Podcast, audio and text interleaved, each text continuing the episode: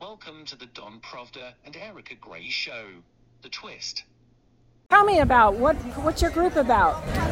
Okay, uh, my name is Malik, and I represent the uh, Uhuru movement. Uh, we were raided by the government. Our chairman, Omali Yeshitela, was raided by uh, the FBI, the government, because we had the audacity to have uh, uh, to believe that uh, the government freedom of speech was our right as human beings. Uh, we they uh, attacked our chairman with flashbang grenades, with assault weapons on July 29th of last year.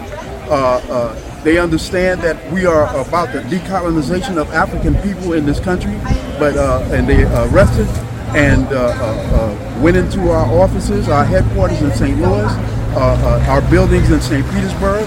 They attacked our solidarity movement, made up of North American, you know, white comrades who are part of our solidarity movement. They stole, they actually stole our uh, computers, all our records, the history of our movement, and try, trying to destroy this movement. But we refuse to accept that.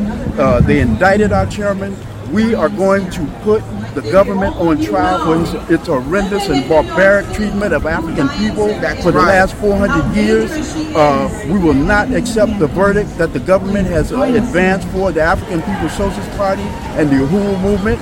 Uh, we say uh, down with uh, imperialism, down with colonialism, the U.S. government out of Africa, That's out right. of Africa right now. We're in solidarity with Burkina Faso. We're in solidarity with uh, the people of uh, Nigeria. We're in solidarity with the people of Mali. We say France out of Africa. France out of Africa, France out of Africa, right. uh, Uhuru, free the uh, Uhuru 3, drop the charges against Uhuru 3, Uhuru. I have a question. Yes. Now, when you said about your movement and decolonialization in America, can you explain that for the audience? What your movement is about? Yes. What your purpose is here in the United States? Yes. Our movement is, is the exact same movement uh, that the Vietnamese had, that the uh, Angolans had, the Mozambicans, the Cubans, and every other uh, uh oppressed and dominated and colonized people of the world. We want absolute total freedom over our economic and political lives, and we are about the pr- process of getting that by any means necessary. We want freedom, and we want it now. Now, how do you feel U.S. policy currently is col- still colonizing the Africans in the United States? Yeah, well, all our economic life is controlled by the United States government, you know, and the ruling class, right? All of our political life is controlled by the United States government and, you know, the ruling class. We want our own political power. We want our own economic power. We want the control of economic and political power in our communities. We uh, want uh, uh, uh, uh, control of the people that walk around our communities with guns. We want control of our economic life and political life and we want to get that by any means necessary. And so, what is it that you propose? Like, what are some of your proposals within your communities? Well, one of the things, I happen to be a member of the Black is Back Coalition for Social Justice, Peace, and Reparations, one of the organizations founded by Omali Yeshitela, who is the leader of the Uhuru movement and the founder of the National Democratic Movement, the African Socialist Party. He's one of the foremost revolutionary leaders of our time, and certainly one of the foremost theoreticians and strategists. And everything within the United States and within Western Europe, for the most part, and capitalism was built off of bloodshed and exploitation of African people and other non-white people. It is inseparable from that.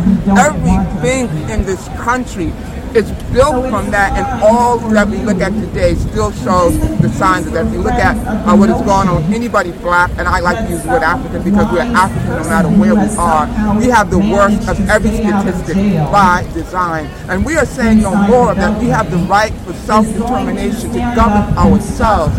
And Omali Yeshitela, what was so threatening about him was he was doing, he was doing the damn thing as they say. He was doing it. He was building up um, political institutions, institutions within the community through the um, Black Power movement.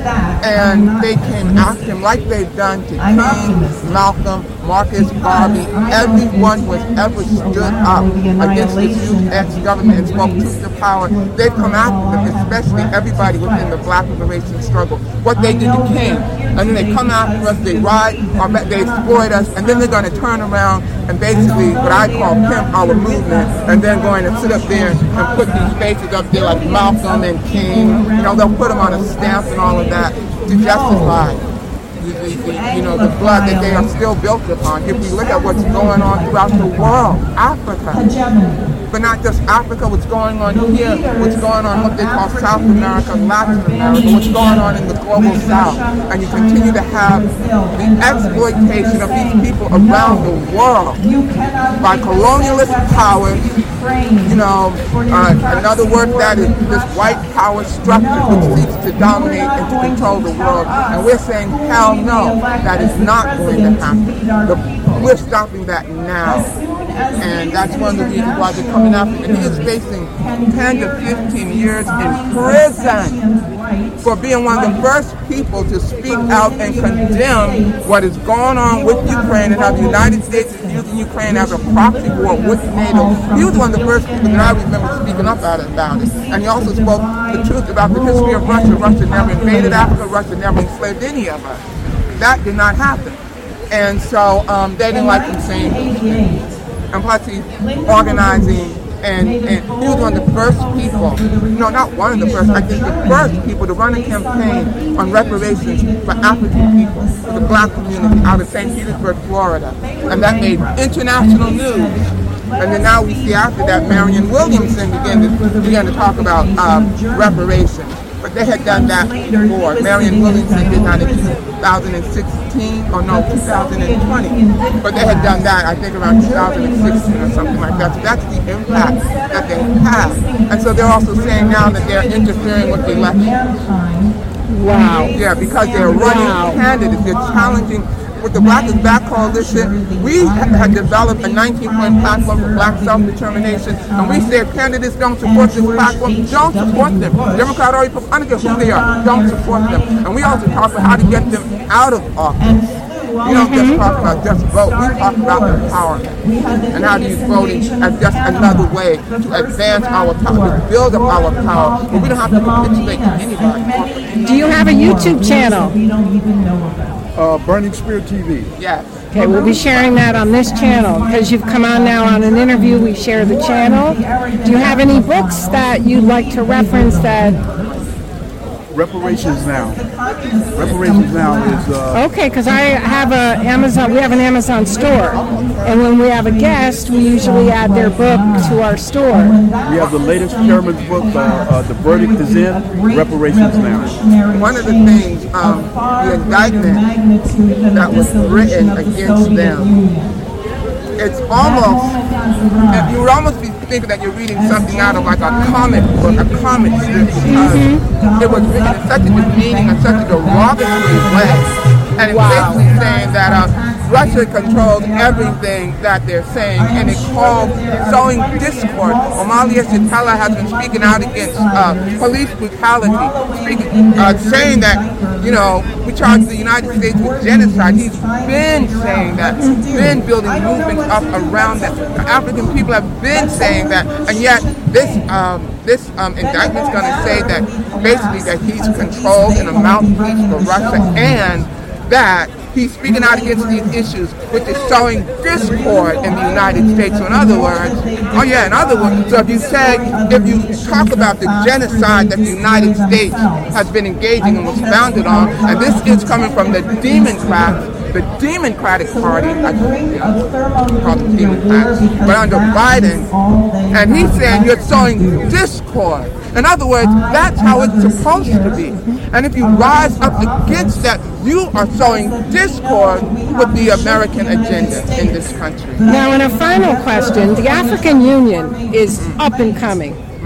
Africa now is not the Africa of 20 years ago. It's becoming, and it's on the road to becoming a real power. and you see many of the nations courting Africa. I just did a piece called Africa's Revenge because the Africans are not forgetting their history.